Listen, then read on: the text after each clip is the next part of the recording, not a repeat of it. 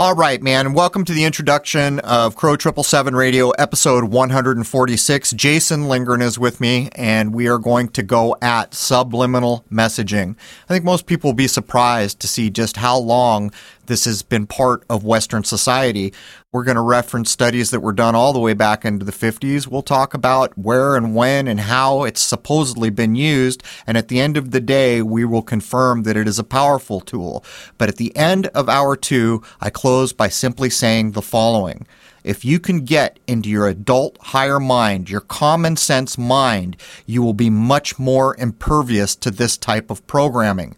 Uh, it has even been said, which is mentioned in this episode more than once, that people that are higher up the spiritual ladder can actually see what only the subconscious of others sees in terms of subliminal programming. Anyhow, let's jump in for 146 with Jason Lindgren and get subliminal. Cheers.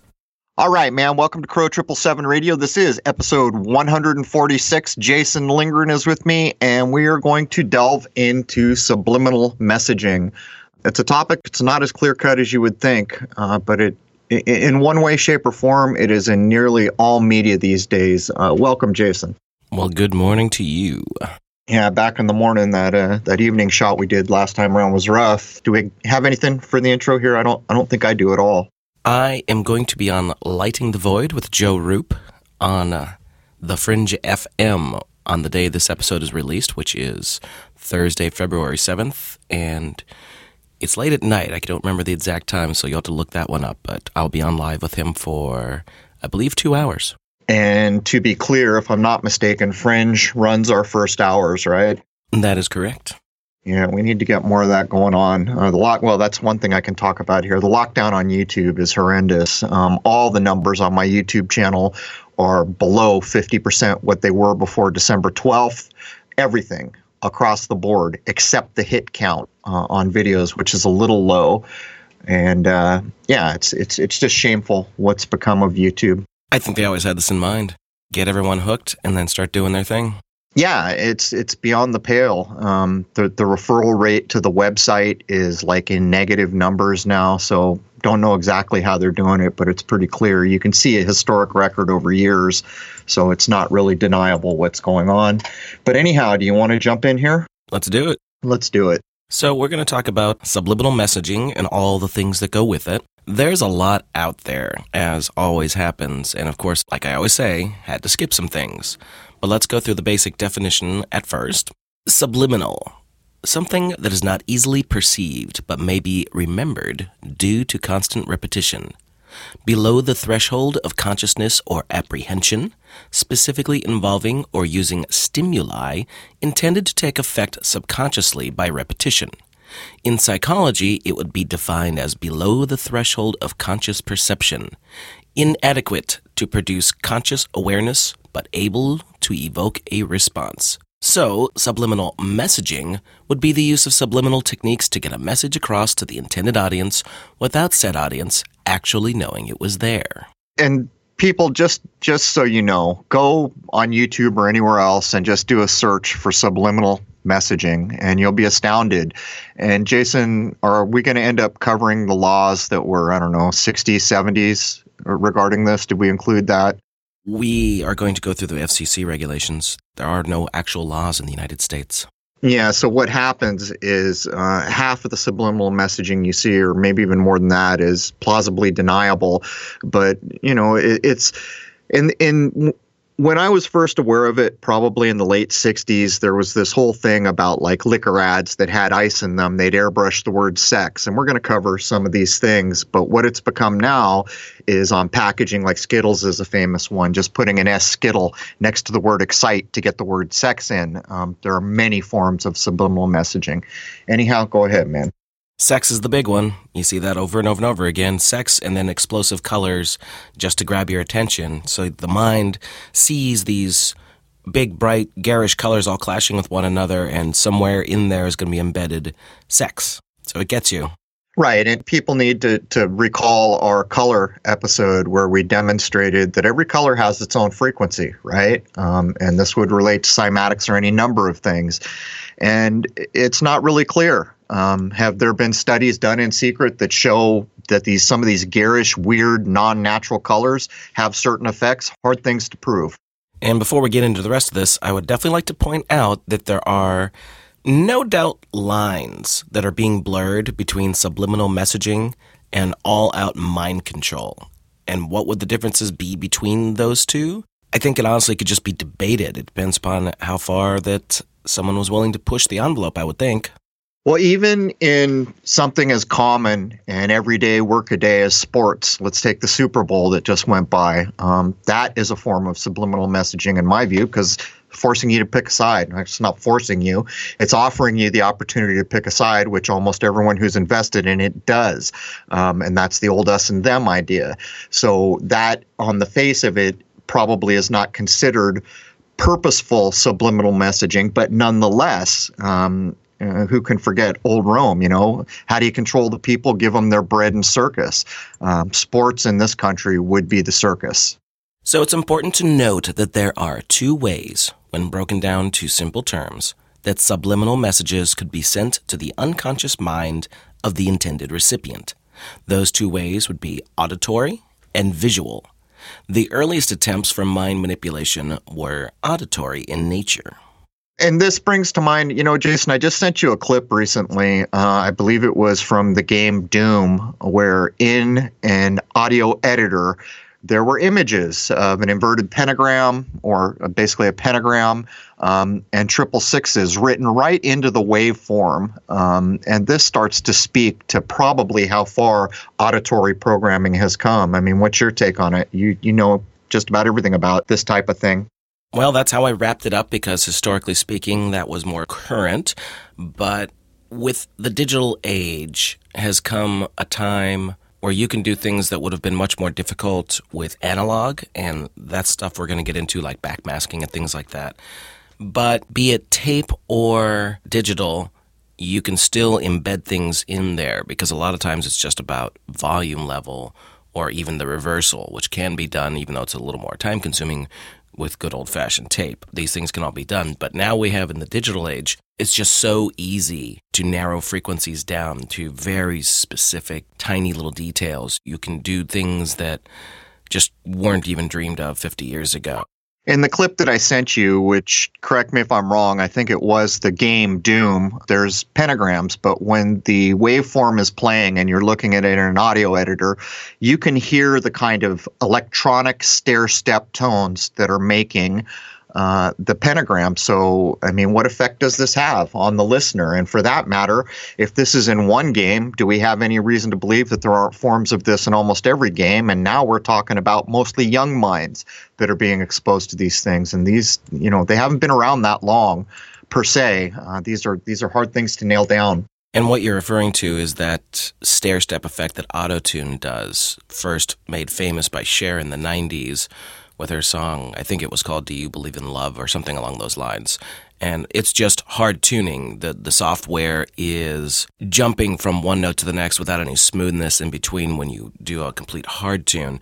And the same thing is in that Doom clip where it's just jumping between those frequencies that are drawn out in the pentagram. And that's not difficult to do these days. And it does sound very jarring and very I don't know how to explain it exactly because I just find it very synthetic. Yeah, it, it sounds so not organic, and it can be used artistically. You certainly can. I'm not going to say you can't use it in tasteful ways. Man, some of these rappers have used it as their shtick completely and utterly. That this is all they do. There's up and down, up and down, up and down. But to me, it just it gets old real quick. Well, the auto tune, of course, allows people that can't sing to sing, but uh, in that same Doom clip, it would you would hear that synthetic kind of electronic stair step effect that drew the pentagram, and then there would be three sixes in between each pentagram, and on each six, it was like a bassy kind of boom, boom, boom quite a thing. People should check it out and start to become aware. Um, just putting on a head pair of headphones, you may be getting more than you bargained for. Yeah, well, I, like I said, I think there's just about. I think anything could really be embedded these days, at least within reason. You can do so many tracks, for instance, in digital audio. If you have a, even a half decent computer these days, you could have so many tracks going, it's ridiculous. And you could have little things coming in and out, in and out, in and out. And you can do it rhythmically and frequency wise and just really pound something in there. And it makes me wonder just how much the powers that be have figured this out over the years, as you're going to see when we start going through all of the uh, history of this. Right. For me, it was just, you know, you understand these things are going on, but when I did see finally the waveform of the Doom track, it was just took me back a bit. You know, there's an actual shape being drawn in the waveform that you can hear. Uh, what is the effect of that on the listener? Hard to know. So, getting back into history, there's little doubt that an attempt to manipulate a mass audience of any sort would go all the way back to the beginning of human beings really gathering in groups and having tribes and or however you want to describe that. The orator would be using clever wording and particular cadences in any kind of public address where such a motive was at hand. The ancient Greeks, for instance, used a technique that is very well documented that is called rhetoric.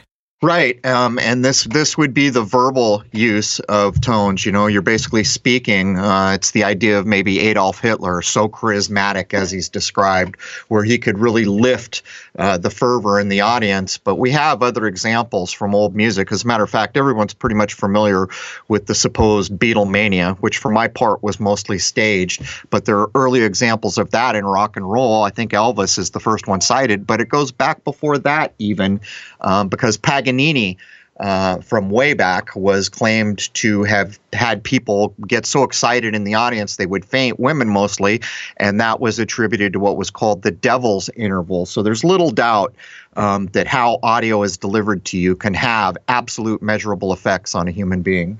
Adolf Hitler is actually a very good example because he was trained by a stage magician. So he did everything he could to inspire the crowd to his message. So not only would he have the rising and the falling of his voice, he would gesticulate in a way that was matching up with what he was saying. And for all the things he probably did that were terrible, no one could ever take away from him that he was an amazing frontman. Well, history is a light agreed upon, and I wasn't there, so it is difficult to know exactly what happened, but it does make you think. So you have a speaker like that up in front of a microphone who's apparently or supposedly getting the audience into a fervor, and then someone else comes up to the mic and it's not the same thing. Just to compare those two ideas demonstrates the power of what audio can be. And that's what this is. This is all about that. So I think it's safe to say that Adolf Hitler used a form of rhetoric. Right. And let's define that. Rhetoric is the art of using language to convince or to persuade. Aristotle defined rhetoric as the faculty of observing in any given case the available means of persuasion.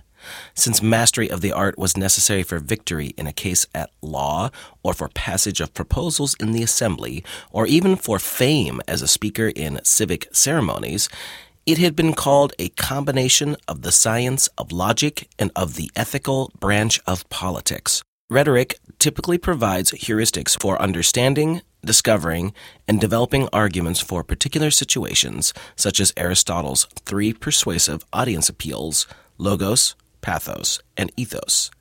The five canons of rhetoric, or phases of developing a persuasive speech, were first codified in classical Rome invention, arrangement, style, memory, and delivery. From the time of ancient Greece through to the late 19th century, rhetoric, along with grammar and logic, which are also known as dialectic, is one of the three ancient arts of discourse, which played a central role in Western education in training orators, lawyers, counselors, historians, statesmen, and even poets. So let's address it, man. The idea of rhetoric, I can tell you flat out that uh, I'm in my 50s and my lifetime, at no time in any school did I ever have any class that taught me about rhetoric. Um, and you might think, so what? Well, I'll tell you why, so what. There's a time not too far back when the seven so called seven liberal arts were taught. Rhetoric, rhetoric was part of that.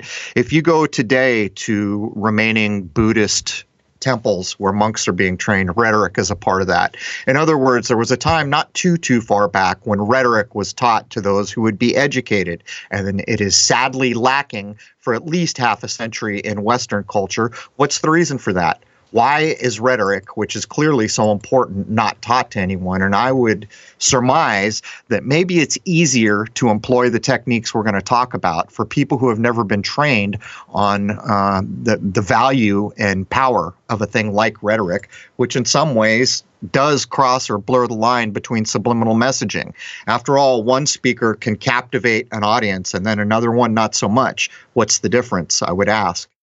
After clever usages in speech, subtle images would also no doubt at times have been integrated into any postings made to the public to help spread whatever message was trying to be conveyed. There is also the notion of secret imagery being embedded in art, and many have done this kind of work over the years with famous pieces to show as much. I believe the Last Supper is one of the great examples of this kind of idea. Right. And to some degree, what's going on there, from my point of view, is that there are more than one message being offered up, and only initiated people are going to get the deeper meanings. Um, and this this brings up the idea of things like masterful speaking, right? Where someone says something, and one audience just hears what's on the surface, but other people that are in the know hear so much more. And I could ask, is this a form of subliminal communication, or is it something else? And again, fifty to one, half dozen to the other, right? Or twelve, you know what I'm saying. This could also tie into what we discussed with Wayne last week with the concept of memes and all that. Secret societies put little things out there all the time, but most people don't really know what's going on. They, they can't read the message. They just know that there's something there, or sometimes they don't even know there's anything there. They, the interesting thing about it is they kind of dismiss it out of hand. There's all these symbols being put out there, and we're getting to a point now where people definitely have noticed more than say 20 years ago.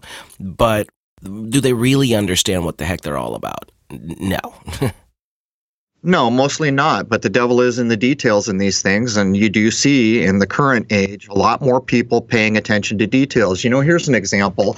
Um, I had looked at uh, paintings, portraits of important people in royalty from maybe the 1800s back. And the number of them uh, was astonishing, where they're holding their hand against their body, the pinky and the index finger are flexed out, and the two fingers in between are together, making a kind of trident. Um, there are endless portraits where this is going on. They're, they're basically throwing a gang sign, right? So, how did we come through so much history with without people saying why the hell are they always throwing this gang sign what does it mean but yet it seemingly was never addressed at least not up until the current age where people are starting to say wait a minute why are we seeing this hand sign thrown over and over and over and it's always royalty or important people or the supposed christopher yeah, right, Columbuses of our world. Well, we just asked Jay Z. He seems to have an idea of what that's all about. Yeah, but by the time it gets to him, it's just West Coast, right? So it's even even that meaning has been diminished. so are there East Coast Illuminati signs and West Coast Illuminati signs? I really don't know. Yeah, I guess if you're a rapper, it's devolved to that. It's basically in the basement at that point.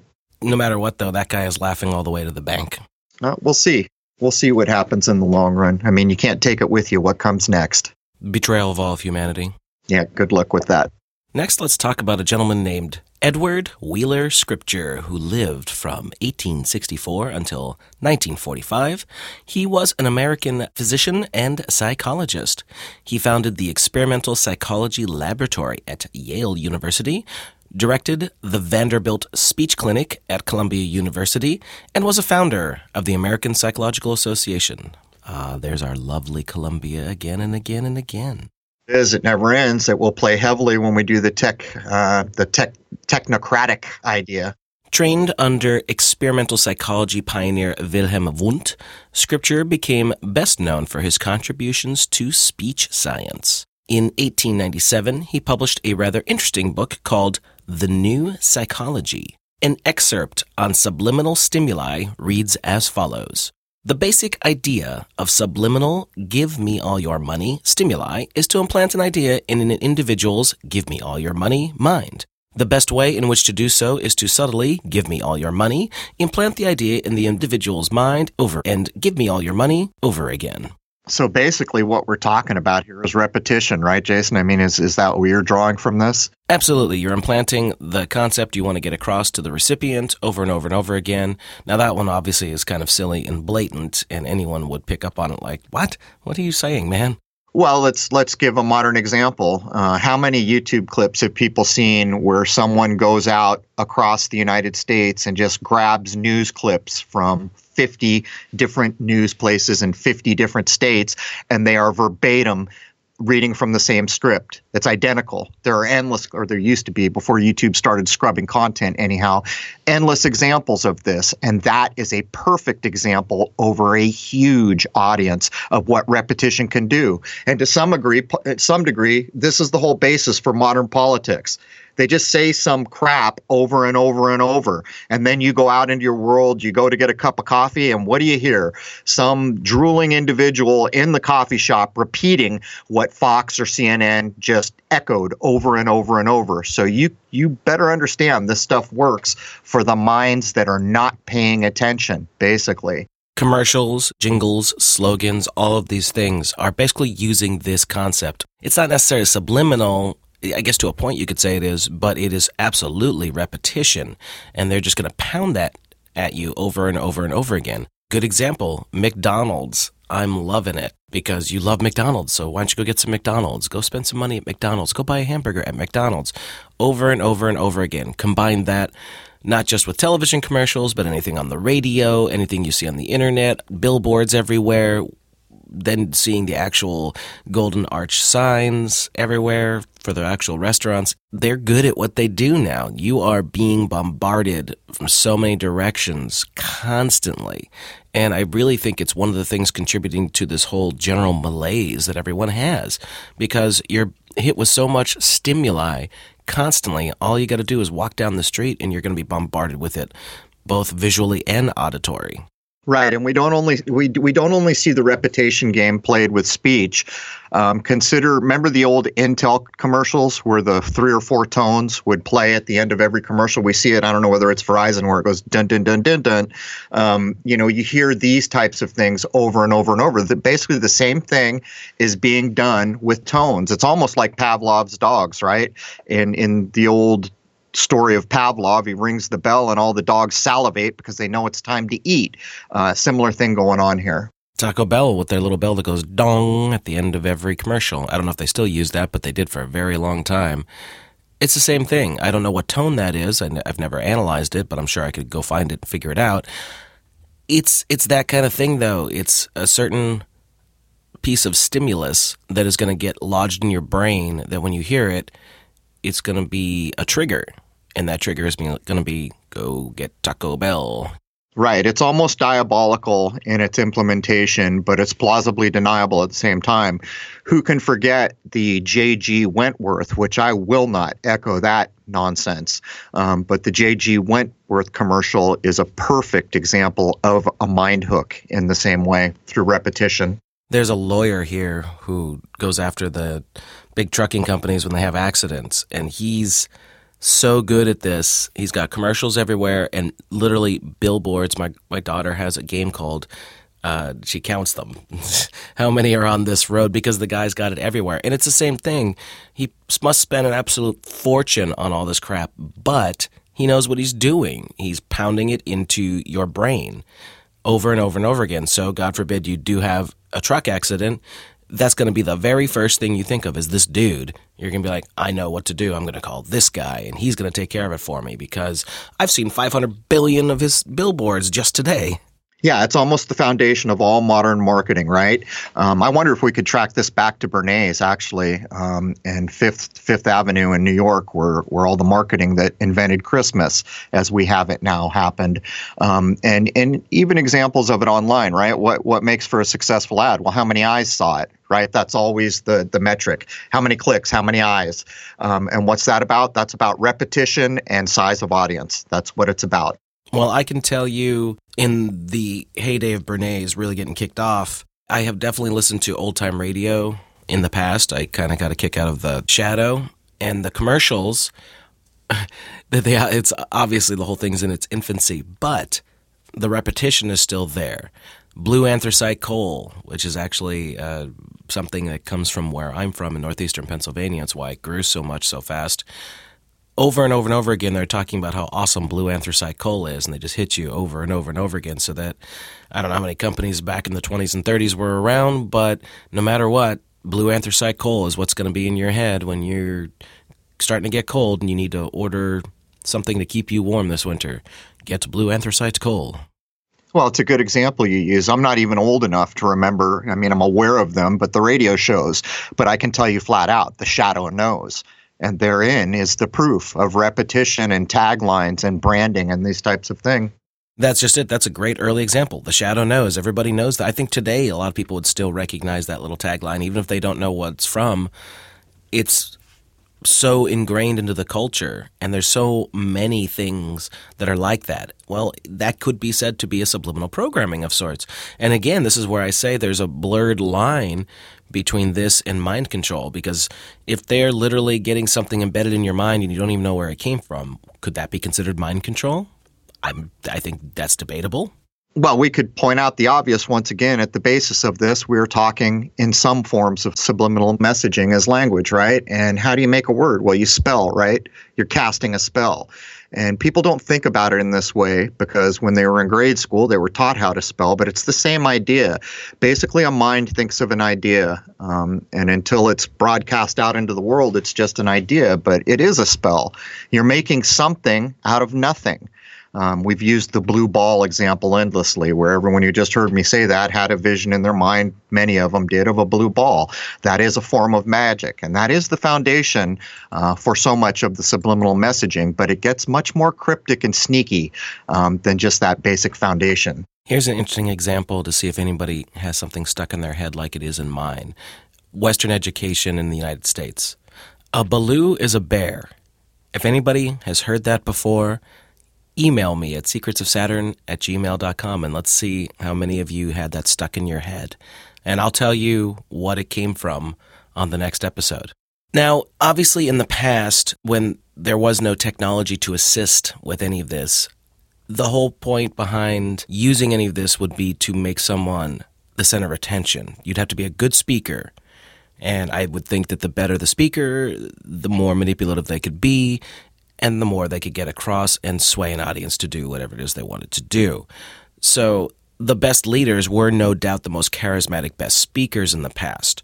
But then we start getting into the age of radio, and someone could sit behind a desk with a microphone and really write out what it is they want and be more focused on it. So keep that in mind that that's the real big first technological jump that's going to make a huge difference on this whole concept that we're getting into here. The BBC, or the British Broadcasting Corporation, was started in 1920 but not officially founded until 1922.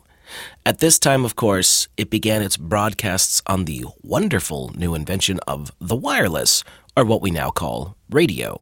I had trouble verifying the following story, although I saw it reproduced in many places, so of course, as always, take it as you will.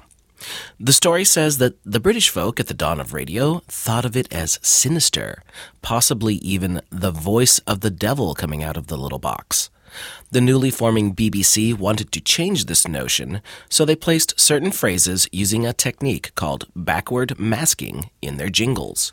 The treated radio jingle or jingles were aired, sounding completely innocent, but when played backwards would reveal the desired change of thought. Backwards, the words were, This is not a noose. No, really, it's not, can clearly be heard. The BBC believed the subconscious could pick up the backward messages in the forward speech. And again, I don't really know whether this is true or not, but it is a technique that would absolutely be used in the following decades in many different mediums. Well, bringing common sense to bear, um, I would state all day that not only did they know what they were doing, they were doing it knowing it would work. After all, how many people out there listening think the Beatles invented backwards masking? They did not. And yet, in this world, when we walk out into a day, common sense tells us that if I see a rabbit, guess what? I know there's more rabbits in the world. If I see a daisy, guess what? I know there's more daisies in the world. So applying that common sense logic to this and something as popular as the Beatles, it does not surprise me in the least, and I expect it to be true when we roll it back to 1922 or the beginning of wireless and it would not surprise me in the least to understand that uh, people were shocked by the technology and thinking it was evil. Look how much new technology is coming online right now, where if you examine it, you're just like shaking your head. saying, is this a good thing? Um, so these things are not hard to accept as probable, Jason. My only problem with the story is what medium did they use to record in a multi-track fashion back that early. I don't know off the top of my head if they had the means, but maybe they did it live and just got a single take. I don't really know. I couldn't find a lot of evidence to back up that story, but could it be done? I assume so. I, I, think they could be clever enough to get it on onto some sort of medium, early tape of some sort. I would assume. Before that, there were wire recorders, and there were things around even in the 1920s.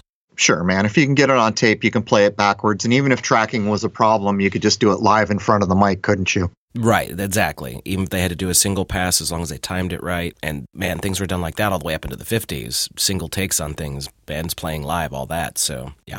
Well, think about an analog version of a multi-track when you don't have a multi-track. So you get five tape to tape, you know, reel to reel tape players, and you put a live mic in front of it, and you record everything off all five, and then the recording that you've made combines all fives in essence, almost like an analog five track, right? Yeah, and then you would fly them all down to one by playing all that back and recording it onto one single one expensive process, but it could have been done. Of course, multi tracking makes it really, really easier.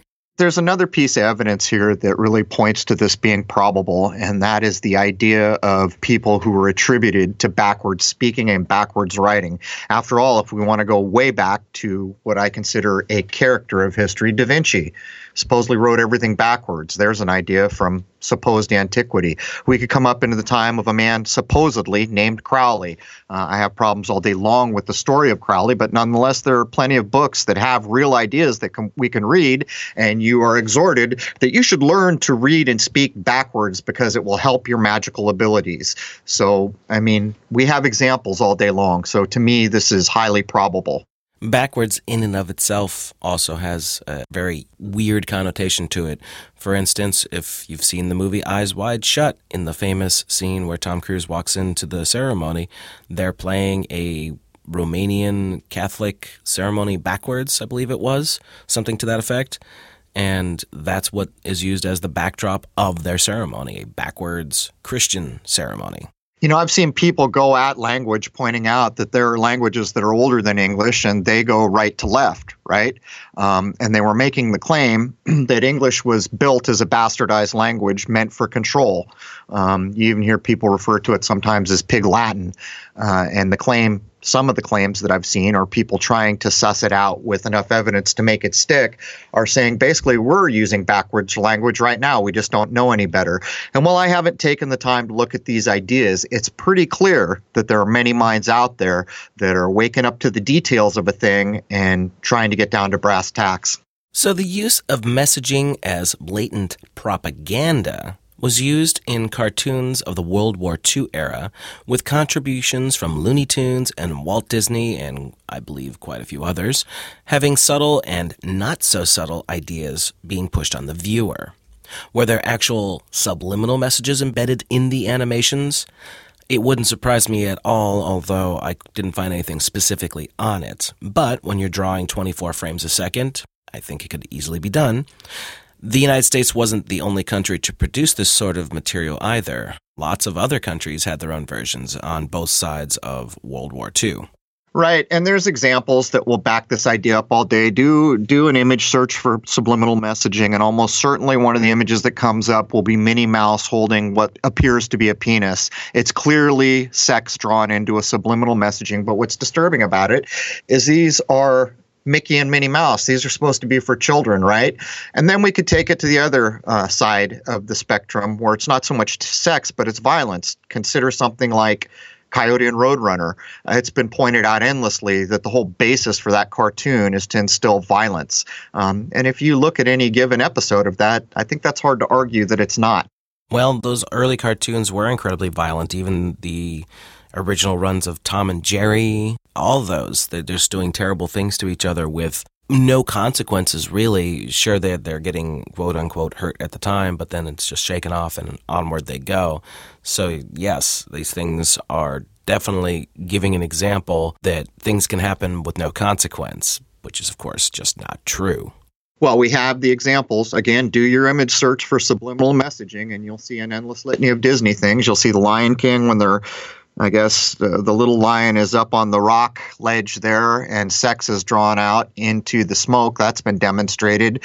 Uh, the cover of Little Mermaid, when whatever the king's name is standing in front of the castles. There's penises drawn into the spires of the castles. It goes on and on and on, and these are up into the modern era. So it's not really deniable to me that people aren't well aware of subliminal messaging and implementing it. And as we opened with, sex apparently always sells. There's never been a time when it doesn't, and maybe there will never be a time when it, it quits being sellable. But right now, uh, we see so much sexual innuendo put into the messaging.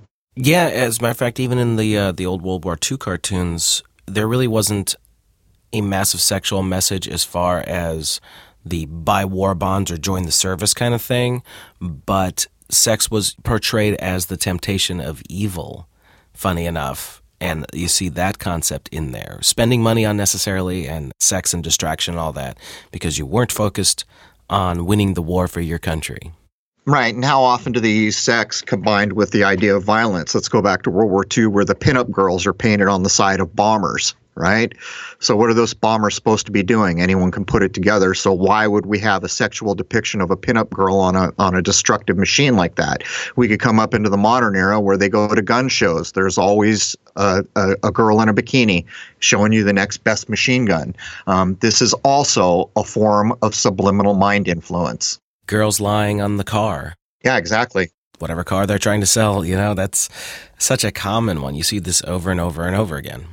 Well, logically, it makes no sense. If you buy that car, there's not a girl coming with it. So, what logical sense does it make? You know, it's completely, it's a complete mind manipulation to get your logical mind to quit working and your fantastic fantasy based mind to kick in. It's almost like that bullet point you read earlier buy, buy, buy, buy, buy. You know, sex, sex, sex, sex, sex. Similar effect. How about the hot girl who comes out in between rounds of a boxing match, walking around with the sign? There it is violence and sex coupled once again. Here's two guys beating their brains out but by the way look at this girl in a bikini. What logical sense does any of it make? It's it's a feast for the senses. It is uh, taken to absurd levels for people who can still use their common sense mind. Um, the idea of how do you control the people? You know bread and circus. So that's the circus we're pointing at. In 1956 the first admitted television experiment with subliminal projection occurred in England. The BBC TV, on a regular broadcast, transmitted a message at a speed that was assumed to be subliminal. After the program, viewers were asked to report whether they had noticed anything unusual. Relatively few responded, with only a small percentage correctly identifying the flashed message. Taking into consideration how few responses had come in, it was suggested that some of the viewers possessed thresholds sufficiently low that for them, the message was supraliminal. so not only did it work, but it really worked. Some people got it and they didn't even they couldn't even repeat it.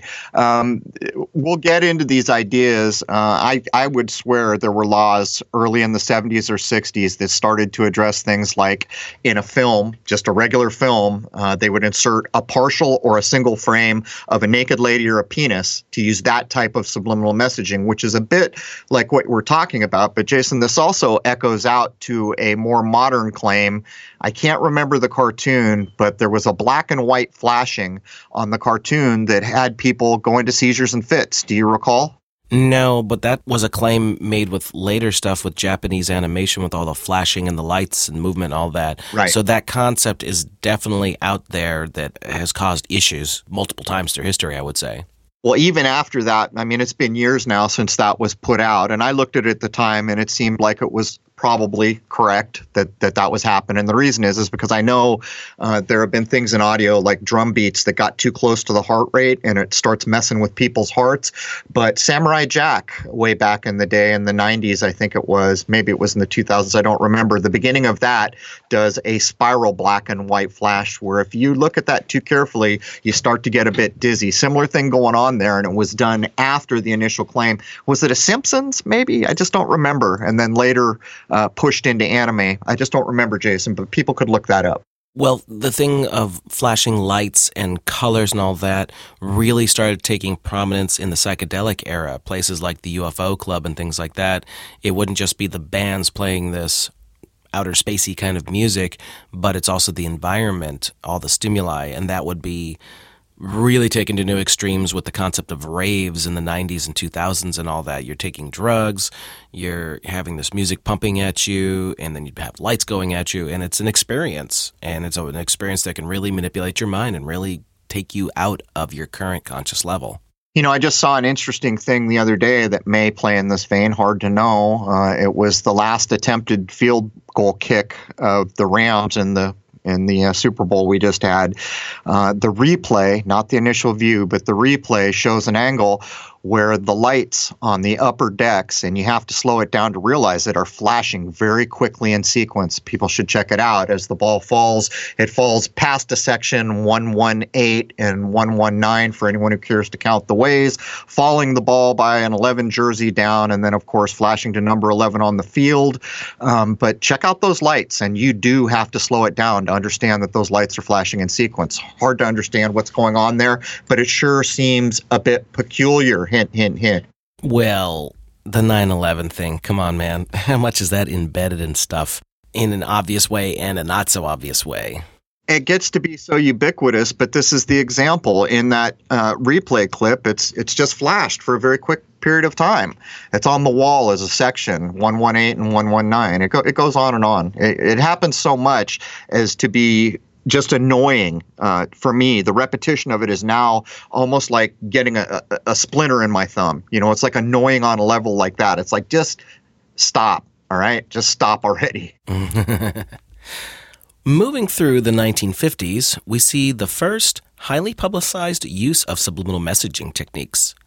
Following World War II, a booming economy had emerged in the United States, which was a drastic difference to the pre war Depression era, where there was never enough money for so many people. After the war, however, there was work for nearly everyone. That work brought in money, and companies began making products to sell like hadn't been seen in a long time, or perhaps, now that I think about it, maybe ever. This also brought in the concept of mass marketing and advertising, with the advertising men of the day using whatever techniques they could come up with to attract potential purchasers for their clients. The ad man also began having a reputation as a manipulator of the consuming masses, as in 1957, Vance Packard published a book called The Hidden Persuaders. This book apparently laid apparent the blossoming advertising industry's methods that they were appropriating from psychology and sociology. The claims in the book that such techniques were being used not just to sell products, but also in the areas of religion and politics. Very few people understand that what we're talking about here is the foundation for a thing we call marketing. And it's not an honest thing everything about what we now call marketing is underhanded and manipulative. After all, we can point to things in our culture that demonstrate this. Like, what does it mean if you call someone a used car salesman? What are you saying about that person, right? You're saying that they're trying to rip you off and they're manipulative right? That's that's what it's about. And very few people consider that we are surrounded by marketing all day, every day in the current era. And again, the basis for all marketing is ma- manipulative at the very least. The least you could say about it is it's a manipulation. The television show Mad Men, if anyone has seen it, kind of gives you a fictionalized but dramatized version of what was going on behind the scenes. And when they have their little meetings showing their ideas for a particular company's pitch, you kind of get the idea how this stuff was being thought up way back when. And you can see how it would lead up to today, because obviously they're looking back in hindsight. But the concepts were there, and they were definitely shown in that show over the course that it ran. And the years it's supposed to be representing were 1960 uh, up to about 1970, I think. I never really watched it that much, but they go through the years and you can see how things change.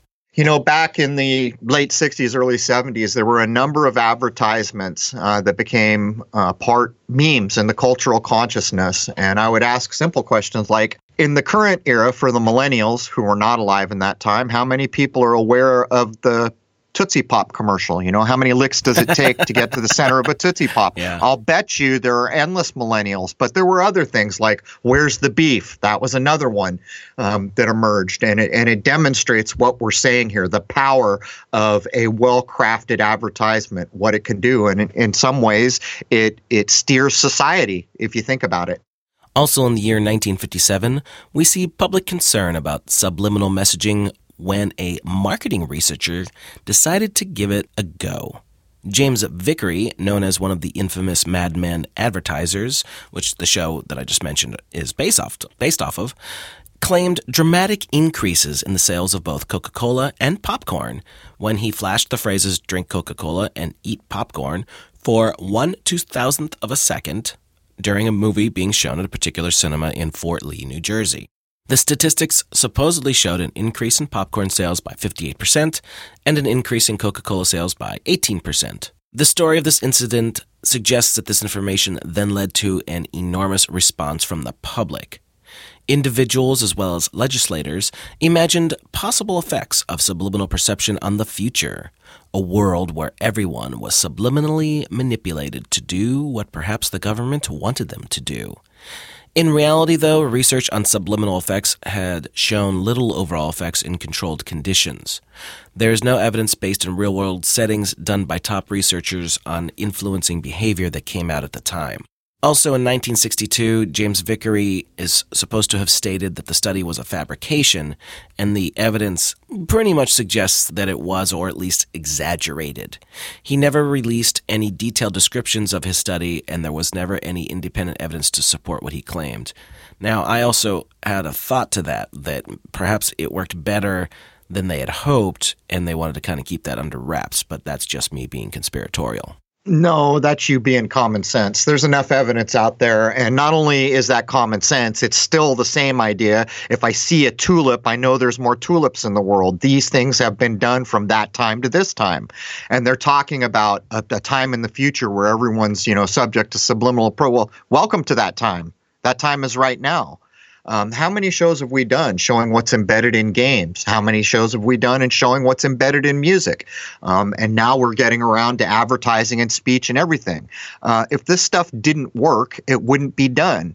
Uh, do we suppose for a second that all that bas- backmasking that went into the Beatles albums was done just because they were bored or stoned? And by the way, once the Beatles did it, how many other bands did? Lots and lots. So, I mean, the proof is in the pudding here, Jason. Now, just to explain for anyone who doesn't know, and maybe I should have said this earlier, film and also on television in the United States is shown at 24 frames per second, meaning to make an image in one second that seems like it's fluid motion, 24 individual pictures need to be shown in that moment. And you can start thinking about how easy it would be to insert little things when you're talking about a period of time chopped down to that little bit of space. Now take that concept and increase it by a factor of, oh, I guess almost three when video games that run smoothly to give that fluid motion are at 60 frames a second. And they're also at much higher resolutions than television would have been way back in the day. So you're staring at the images and all this being refreshed and bombarded into your brain at these very fast levels. Goodness knows what exactly is really going on inside your mind with this, but it, there have been many studies done to show that when you watch television, you slip into some sort of alpha state, kind of like a dream state and you are indeed very open to messaging coming into you.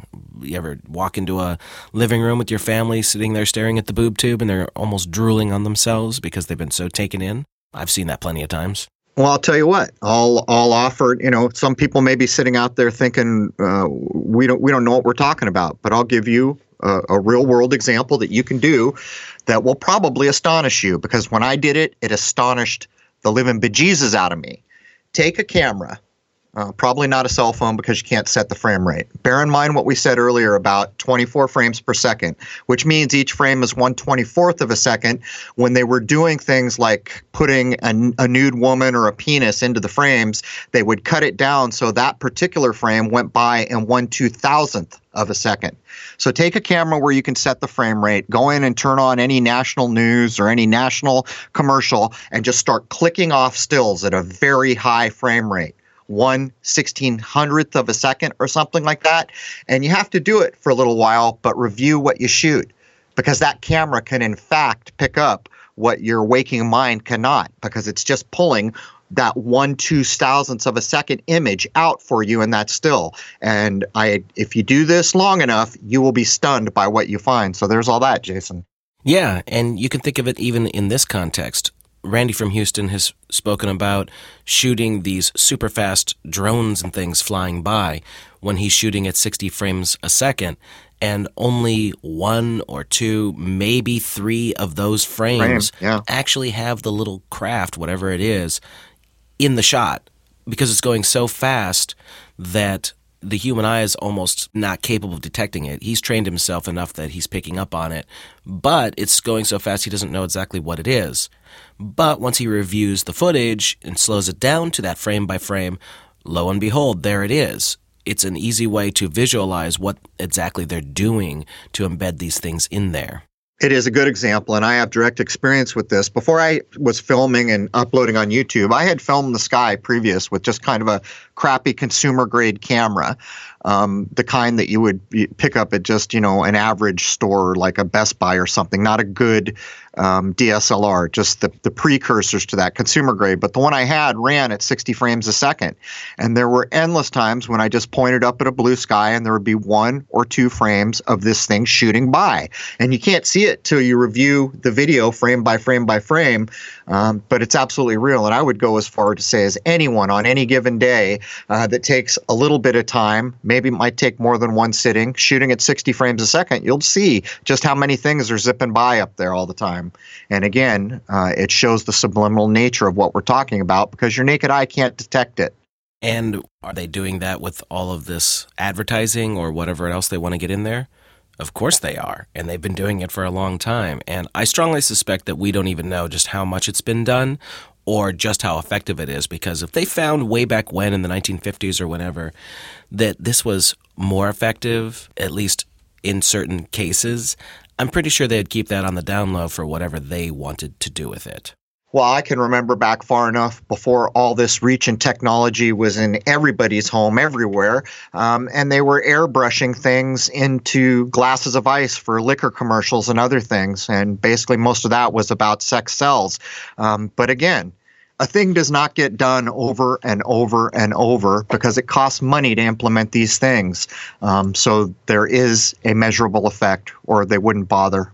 And that's going to bring us to the top of the hour for hour one. In hour two, we're going to get into what the FCC had to say about a lot of this stuff because people did squawk about it and go through the rest of the history and then start giving examples that were very blatant as the decades rolled by and how obvious it is that this must really be being used in pretty much all mainstream media at this point to some degree or another.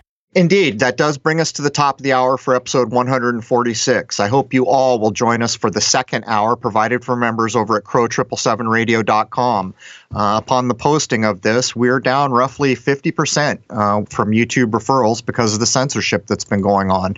But I ask you, everything we addressed in hour one does a thinking common sense human being have the right to address these things and for my money all day long every day there's nothing wrong with what we're doing here but truth be told in hour two we can certainly speak more openly and freely and address more sensitive topics. So there it is man. Hope to see you all over at crow777radio.com for hour two. Cheers